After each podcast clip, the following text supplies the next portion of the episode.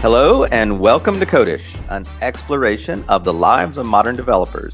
Join us as we dive into topics like languages and frameworks, data and event driven architectures, and individual and team productivity, all tailored to developers and engineering leaders. This episode is part of our Tools and Tips series. Hello and welcome to Codish. I'm Charlie Gleason. I'm a designer and front end developer at Heroku and at Salesforce. And today I'm joined by Ben Vinegar, the VP of Engineering at Sentry. We're going to be talking a little bit about the new definition of front end development and what that means. And uh, Ben, maybe you want to give a little bit of background on yourself to kick us off. Sure. And hey, Charlie, thanks for having me here. Uh, I mean, I've been in, in, in, software for 15 years. I started actually in graphics driver development. It's kind of my first job where uh, just kind of ripped implementing OpenGL drivers, and somehow you know walked into a presentation on campus about Ajax and Ruby on Rails, and that kind of just totally turned my career on its head. I started getting into web development.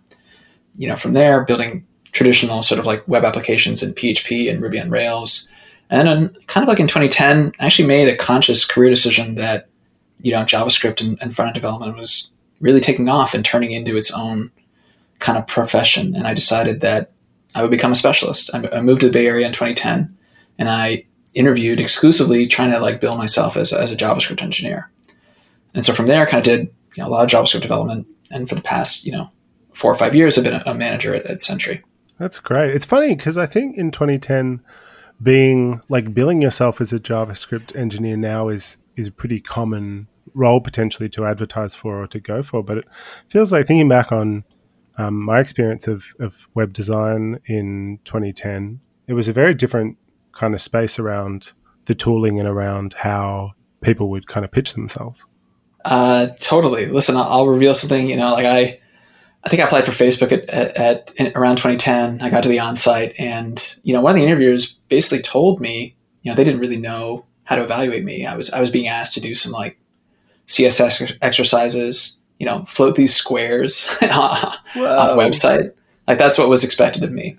And that's just kind of, you know, that what front end development kind of meant at the time. It, it, you know, the language is more of a design centered role. Didn't get that job. Uh, I eventually worked at a company called Disqus, which, uh, if you're familiar with it, is an embedded commenting platform. You know, it's kind of all over the web. Um, yeah. I use it on my personal blog in 2010. I think a lot of people did as static websites were coming into vogue, right? It was a way to get comments on your static website. And in part, I took that job because they were one of the few employers at the time, which was like, here's a here's a product that's entirely embedded JavaScript that mm. you deploy on someone's page, and that's how it renders, and that's how all the data gets transmitted back and forth.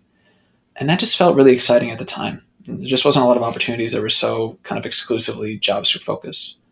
Um, so I guess to kick it off, kind of defining front end development and that evolution, which I think you kind of touched on there. But I'd love to get your thoughts on where things have come since 2010 and, and how things have changed. At the end of the 2000s, I would call myself a, a full stack developer at the time. I was working for a company called FreshBooks. I was writing PHP. I was writing JavaScript.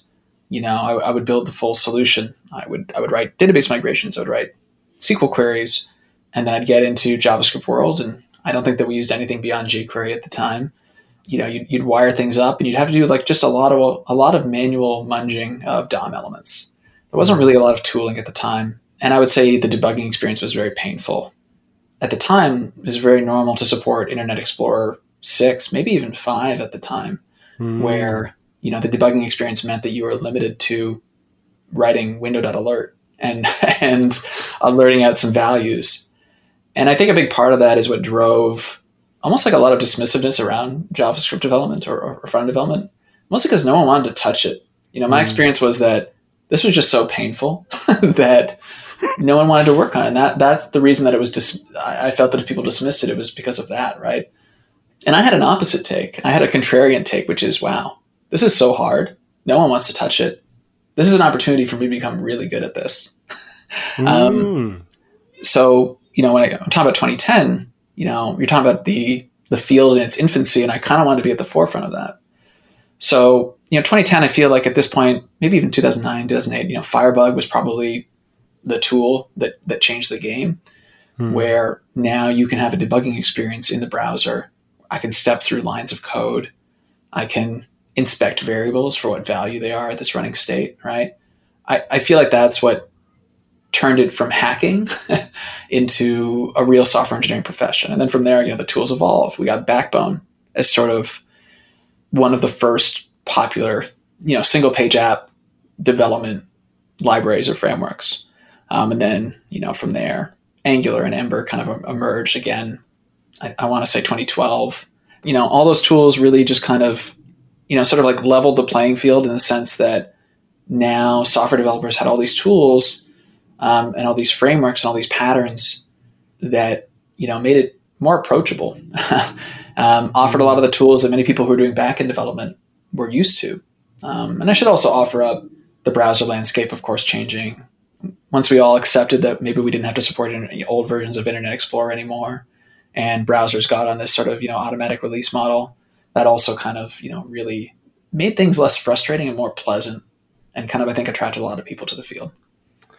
Yeah, and I think one thing as well, acknowledging like everyone's favorite elephant in the room, the implications of um, Flash support on mobile had a really profound impact on what business could get behind in terms of what they'd support. And in my past life, I was in um, advertising, which I think has a lot to answer for around the things in Flash that were maybe its less desirable traits, like uh, being incredibly bandwidth hungry and, and all those kinds of things. But I think I remember being um, in a massive ad agency at the time that Steve Jobs wrote that letter about Flash and, and why um, the iPhone would never support it. And it was like a kind of a groundswell of then um, internally people looking for ways, like having this this device in their pockets creative directors and and the like who had these devices in their pockets were like, but I want to be able to do this thing, and I don't understand why I can't do it on my phone now. You know, I, I didn't come from that background, right? I came from sort of the other side, but you're you're totally right. Those experiences that were being built in Flash, you know, I've probably not thought enough about how that's led to, um, you know, desire to have all that dyna- dynamic behavior and and flexibility in the browser, which has led to so many of the APIs that exist today, Canvas, remembering that we didn't even have SVGs in browsers right, for for a while. Yeah, it's interesting. Like I think people talk about Flash in a really negative way, but I have super fond memories of it. Like ActionScript three was was a wild language when you were starting out. It had like Java esque um, qualities. It was really forgiving in some ways. It was like I don't know. I yeah, it's it's it's a funny trip down memory down memory lane. Maybe it'll come back. Maybe it'll be like cassettes, and everyone will be like, "I built my website on vinyl." You know, like ActionScript three, it's coming back. yeah, I mean, there's always that sort of cyclical nature of things. I think like a lot of um, you know JavaScript developers who've been around for a long time. Uh, you know, what is that uh, that that expression people say like oh, Dojo already had this, um, or, or maybe MooTools already had this. You know, especially around I think Dojo had like yeah. you know Dojo and YUI had all this bundler support in the, in the mid or even late 2000s that we that we've reinvented over and over again. And I know that I know that ActionScript developers have the same attitude about like, hey, I, I can do all this stuff a decade ago. You're, you're just catching up to the power that we already had in browsers. One thing I was going to say as well, in terms of that evolution, I think um, Backbone was such a, at least for me personally, but in terms of looking at the landscape of front end development, Backbone felt like such a breakthrough in the sense that no longer, like I think you talked a little bit about having jQuery and you kind of touching different parts of the DOM in a way that was very manual. And then all of a sudden, Backbone kind of allowed you just to bind these things together and things happened and it felt kind of magical and abstracted those things away so you could focus on the experience or focus on whatever data you were trying to manage or deal with or display. I think the backbone is to JavaScript as Ruby on Rails was to, you know, PHP development at the time. Mm so I started web development in Rails. I don't know the exact version, but this was maybe like 2006. And you know, my experience up to that time was like, okay, I can do, I can use CGI bin, I can, I can call a script and return something, mm-hmm. right? And it was really hard for me to envision what was even possible with that. You know, I'd, I'd, I'd walk through phpBB code, you know, of sort of like larger PHP projects, and it was just such a tangle that it was really just hard to wrap my head around. Mm-hmm. And Ruby on Rails presented this model that I think was very clean, right? The you know MVC model that I could reason about. Now I could I could picture applications that I could build, and similarly, Backbone again. I, probably the only architecture that I had is that I used closures and didn't leak global variables. You know, as far as um, what I was doing in JavaScript in the late 2000s, but there was no you know, what was the architecture of that? I think it was really just a bunch of function calls, right? And trying just trying to encapsulate things as best as you could. And then Backbone was like, hey, you can think about front end development in the same way that you've kind of thought about MVC on the server. And so, in a similar way, I feel like um, the possibilities opened up, the profession kind of opened up. We could use software architecture patterns that people have been using elsewhere forever in a way that made sense in JavaScript world. So I do think it was Backbone certainly deserves a, a place in front end development's history for, for that. Yeah, absolutely, absolutely. And then you can kind of see that evolution from what Backbone had, had, had started through Angular all the way to React in the future. What do you think about that evolution leading up to today? I think that the the evolution has been good. Um, backbone was so universal. Like truly, I, I think it was it really was a backbone, and I think that everybody who was building on Backbone, you know, they used it as the skeleton that they sort of, you know, then wrote their own hand rolled code on. so um, it may have provided 60%, maybe probably less. And I think that a lot of people looked at that and said, hey, we can go further. We can, we can have a more opinionated framework that provides a lot more scaffolding, that provides a lot more tooling so that people don't have to make so many of these decisions for themselves. And I think that's where Ember and Angular kind of came from in terms of kind of providing that full experience and being a little bit more like Ruby on Rails or Django or something like that. And everything's been an evolution from there. You know, React introduced this render model that was just made things so easy. And, you know, that was sort of another paradigm change. I would say like one of the largest paradigm changes in the sense that, you know, everybody has adopted th- that sort of virtual DOM rendering, uh, you know, data binding technique that has mm. just made things easier.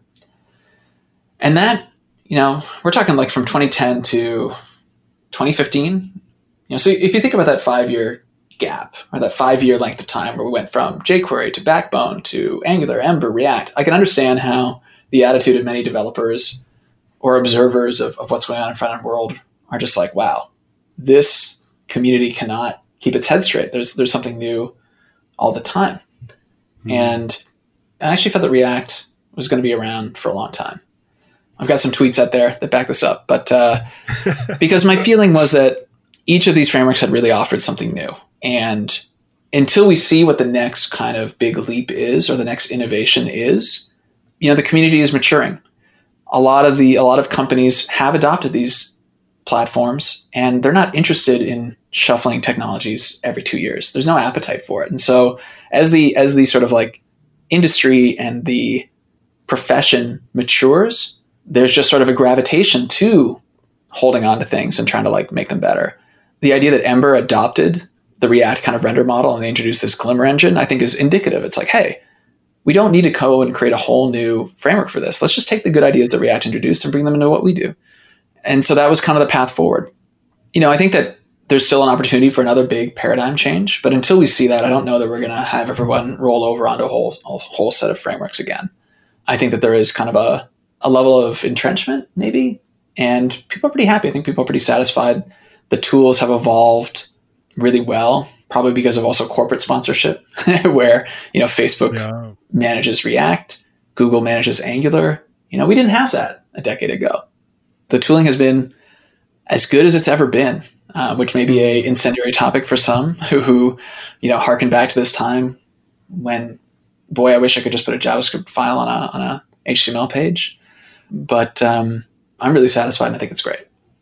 Yeah, and I think as well, I mean, I, I really love seeing that evolution to this point because so many of these tools have borrowed from the ones before, and the level of complexity is ultimately up to the developer. Like, you can get Angular and Vue like attribute directives using Alpine JS, or you can get um, all the way through to fully fledged content management through like Nuxt Vue, and Vue content. Like there's a heap of options now that are almost more tailored to the kind of application that you're building rather than potentially this one size fits all like whatever you're building you're using jquery or whatever you're building you're using whatever the flavor was at that window of time but i definitely relate to feeling um, a certain amount of frustration during that the uncertainty of making those tools better. Like I think Angular was a good example that in its earlier version there was factory services and they were all sitting on top of providers, but there wasn't really that many differences.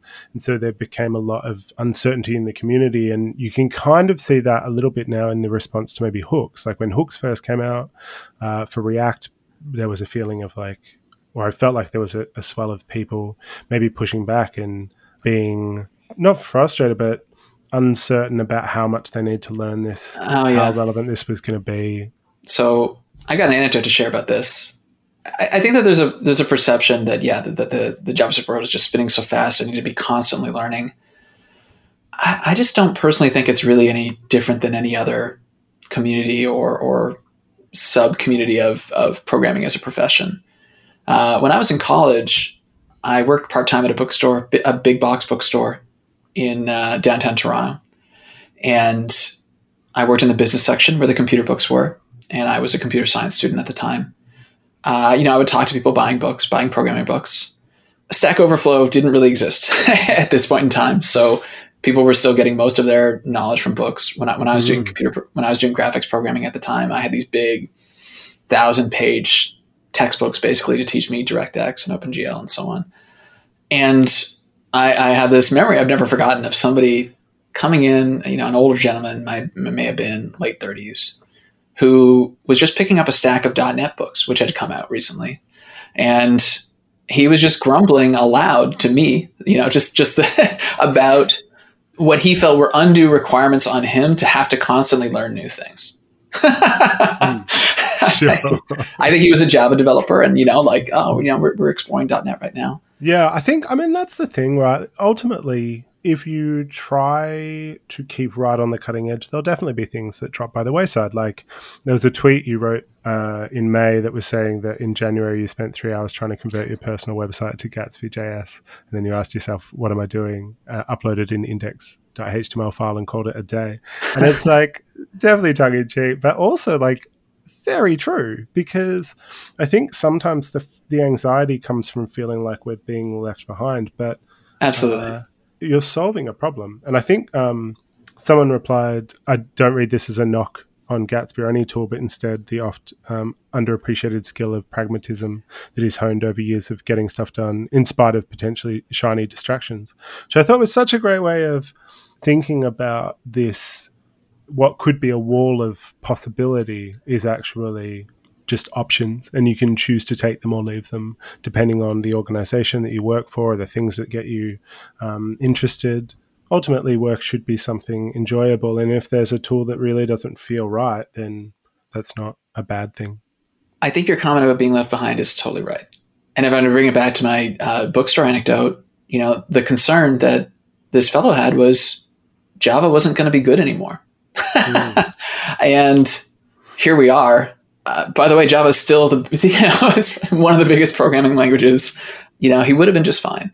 Yeah, but I, I I think that that anxiety, you know, that was like, wow, .NET is big. It's got Microsoft behind it. That was kind of the attitude at the time. So for me personally, I was thinking about Grid because I started trying to use CSS Grid for this project, and I realized just how many gaps there were in my knowledge because my career has changed to be less potentially less hands-on at times. Um, how deep I need to be into new technologies has changed based on some of the things that I work on. Like, just things have changed. And um, I was looking at uh, Una Kravets has posted 10 modern layouts in one line of CSS um, as part of uh, web.dev. And I was looking at it, and it's like 10 small snippets of information that made me feel a thousand times more confident about grid because it's it's like cool this mm-hmm. is what this is doing here's some examples and all of a sudden it kind of alleviated that so i think the amount of information that's available can be overwhelming but it also means that there are more and more um, ways to kind of get up to speed even if you feel like you've potentially not uh, right at the forefront. Like you can find something that maybe gives you some context or helps you better understand it. And I think that's true of the leaps that design have made has made on the front end as well. I'd agree. I'll, I'd even throw out like a suggestion to folks who are suffering from this anxiety. I have like a personal rule, which is when I hear about something that's new, I'm going to wait a year. I'm going to wait a year, see how it shakes out, and then check it out. Even though I'm in management and I, I have very little to say about, about the architecture of the application today, but I like to understand a little bit about where we're going. You know, hooks. I took a look at that for the first time a few weeks ago. We build a React application. I think that, you know, again, people chase shiny things. It's exciting. It is inherently exciting, but if you're concerned about I need to know this stuff, right? Well, sometimes things just actually fritter away a year, a year from now, right? Mm. Um, some things don't get that kind of critical mass of, of mind share or adoption. And, you know, I want, I just want to be on the other side of that discussion or I would burn out personally. Yeah, and if you want to be in that discussion, it's there for you, right? And I think that's the most exciting thing that as an industry, one one really great example I've noticed is um, in interviews. Uh, it's much less common, in my experience, to focus on what's your public GitHub activities? Like what things do you have out there? What what do you spend your weekend working on? Because ultimately not everyone has um, for whatever reason personal familial uh, i would know. say the majority of people don't have. Yeah.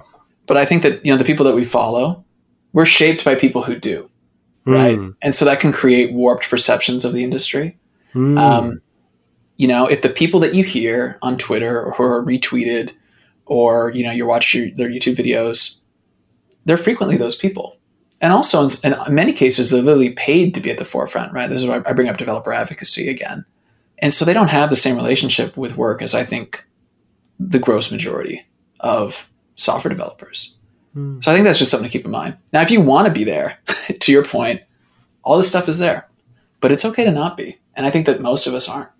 Yeah, I think it's comforting as well because then when you do find something that you're really passionate about as well, you can consciously make the choice to pursue that and potentially write about it or share it. And so I think that kind of fundamental joy of education and web development, which to me has always been at the forefront, is still available to me. It's just that I can now pick and choose the things that I choose to write about or that I choose to give my time to, and that's healthy, right? That's like a good a good thing.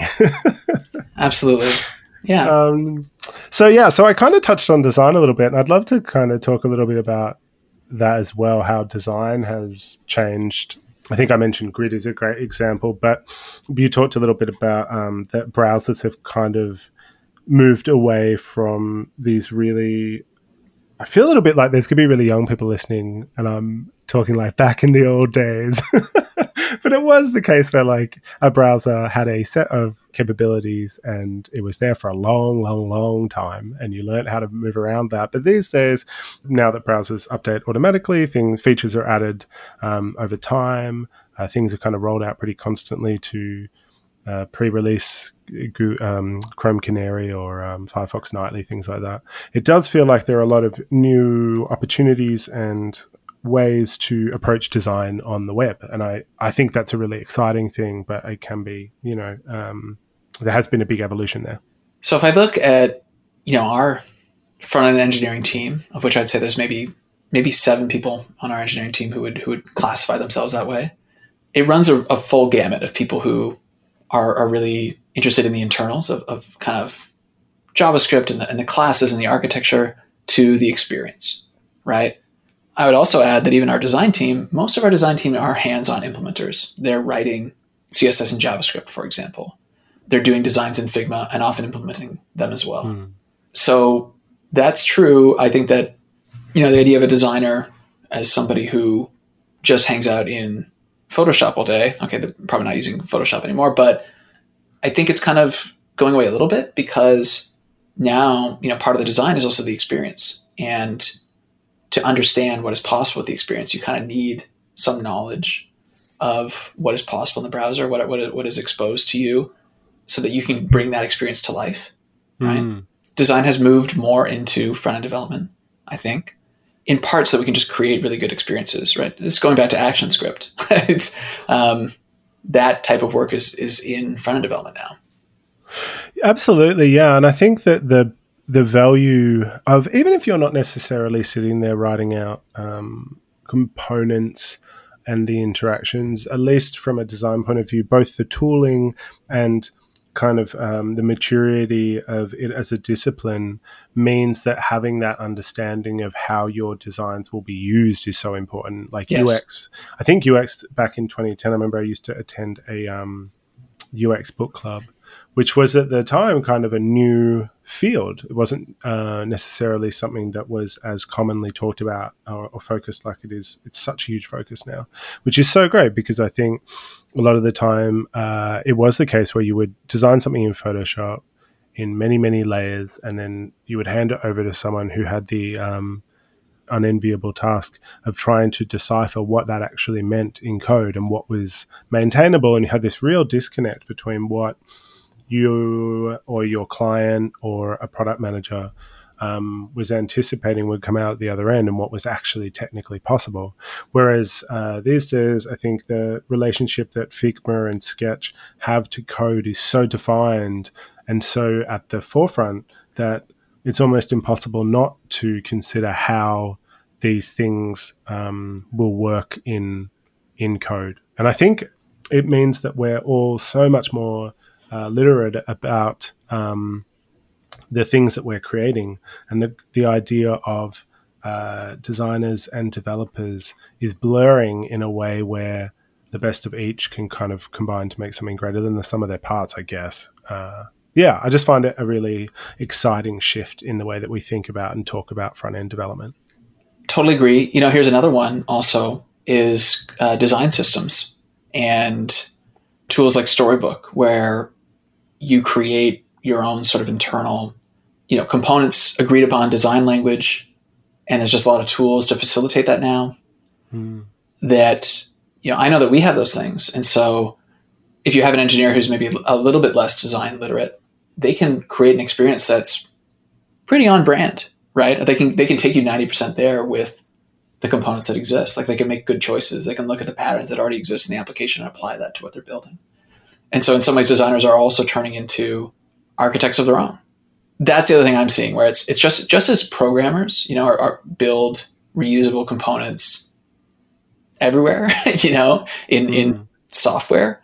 I, I feel that we've entered an era where designers, really really technically fluent design teams, are creating effectively reusable components, often in the framework itself, right? Not just here's here's a a mock-up of what this should look like, but actually here is the component, right?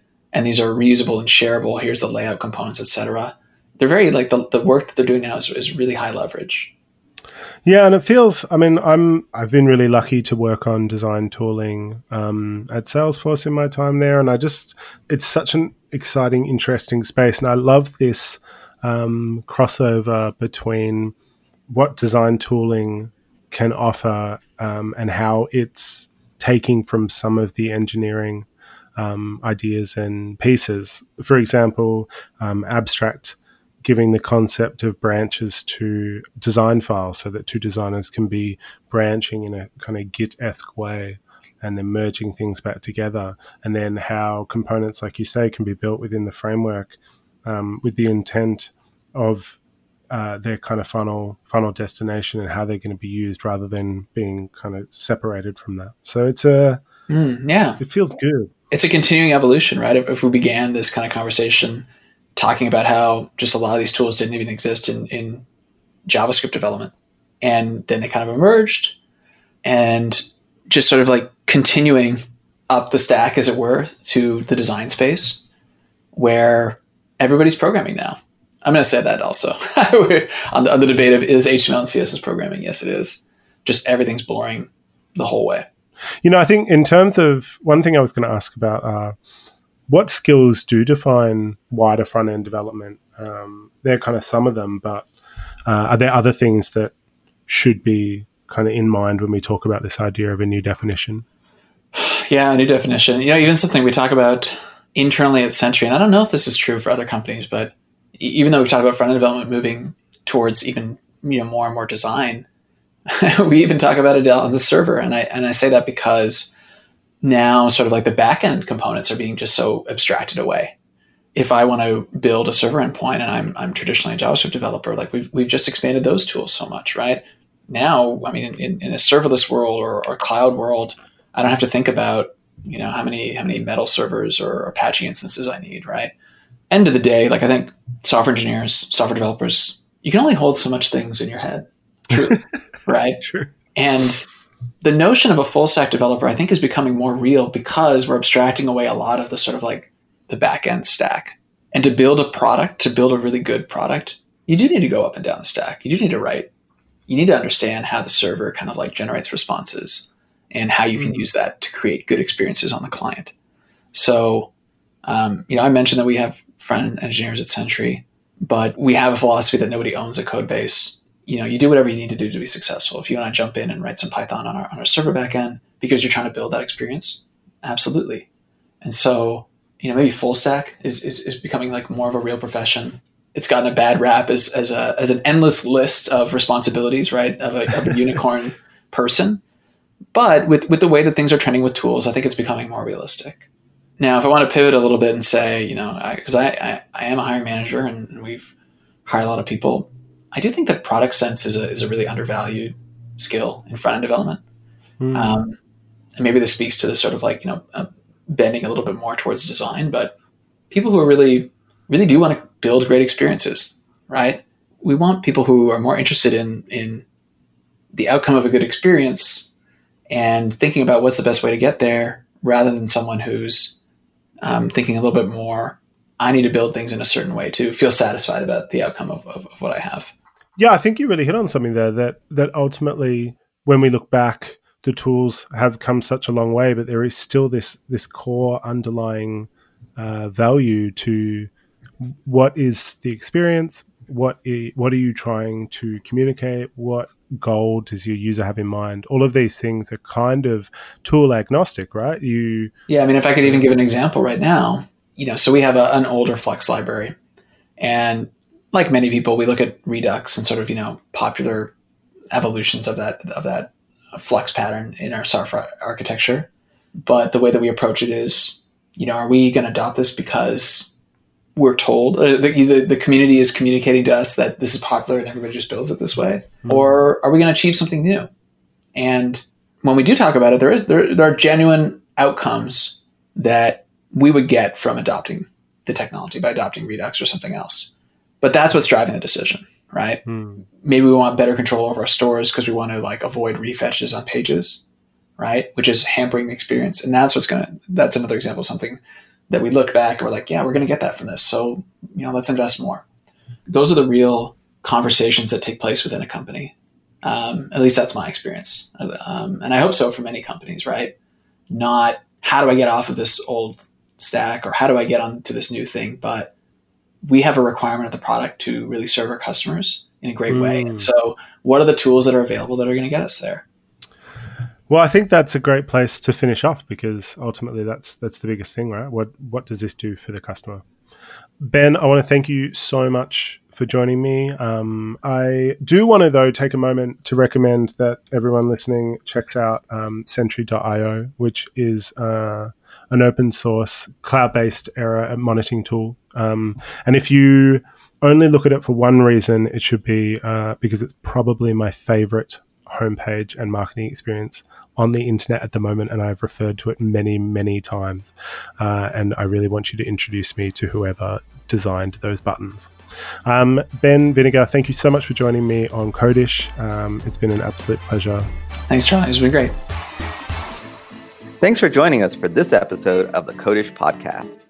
Codish is produced by Heroku, the easiest way to deploy, manage, and scale your applications in the cloud. If you'd like to learn more about Codish or any of Heroku's podcasts, please visit heroku.com slash podcasts.